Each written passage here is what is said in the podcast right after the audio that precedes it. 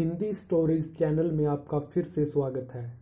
Real horror stories का ये पहला एपिसोड है जिसे हमारे साथ शेयर किया है गौरव ने। ये गौरव का एक रियल एक्सपीरियंस है जिसे आज हम आपके साथ शेयर करने जा रहे हैं। गौरव और विजय दोनों बहुत अच्छे दोस्त थे, दोनों एक साथ रहते, दोनों में खूब पड़ती थी। एक दिन गौरव के गाँव से कॉल आया कि उसे गाँव अचानक से जाना होगा। यह बात उसने विजय से बताई तो विजय भी गौरव के साथ उसके गांव जाने के लिए तैयार हो गया, क्योंकि विजय ने कभी गांव नहीं देखा था। अगले दिन विजय और गौरव गांव पहुंचे, जहां उसे पता चला कि उसके पापा की तबीयत अचानक से खराब होने के कारण फसल की रखवाली नहीं हो रही थी। लेकिन गौरव के आने के बाद सभी निश्चिंत हो गए। रात को खेत में चारपाई लगाई गई।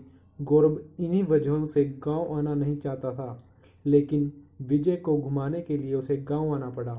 खैर, खेत के पास ही विजय और गौरव ने शराब पी। फिर विजय थक कर सो गया और गौरव सिगरेट पीने लगा। तभी उसे लगा कि विजय पेशाब कर रहा है। उसने विजय को आवाज़ दी, लेकिन विजय की तरफ से कोई आवाज़ नहीं आई। खैर, गौरव सिगरेट पीने में मशगूल हो गया। अभी वह सिगरेट ख़त्म ही किया था कि दौड़ते हुए वहाँ से विजय आया और उसने बताया कि मुझे लगा तुम सोने के लिए आए हो, इसलिए मैंने तुमसे समय पूछा था, लेकिन मुझे कोई आवाज़ नहीं आई। और जैसे ही मैंने आंख खोलकर देखा तो भूरे आंखों और बाल वाला कोई उसे देख रहा था, जो हंसे जा रहा था, जिसे देखकर वह भाग कर यहाँ आ गया। अब गौरव को भी समझ आया कि जिसे उसने देखा था वह विजय नहीं बल्कि कोई साया या भूत था। खैर, दोनों दोस्त डर गए और बात करते हुए रात गुजार दी। अगले दिन उसने सारी बात घर में बताई तो घर वाले भी परेशान हो गए और आनन फानन में गौरव और उसके दोस्त को वापस भेज दिया।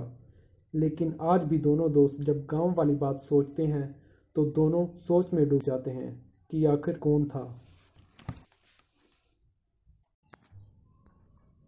इसी तरह की और भी स्टोरीज सुनने के लिए हमारे चैनल को अभी सब्सक्राइब करें। और आपको ये कहानी कैसी लगी ये कमेंट बॉक्स में ज़रूर बताएं। मिलते हैं आपको नेक्स्ट कहानी के साथ। तब तक के लिए हैव ए नाइस डे और गुड नाइट।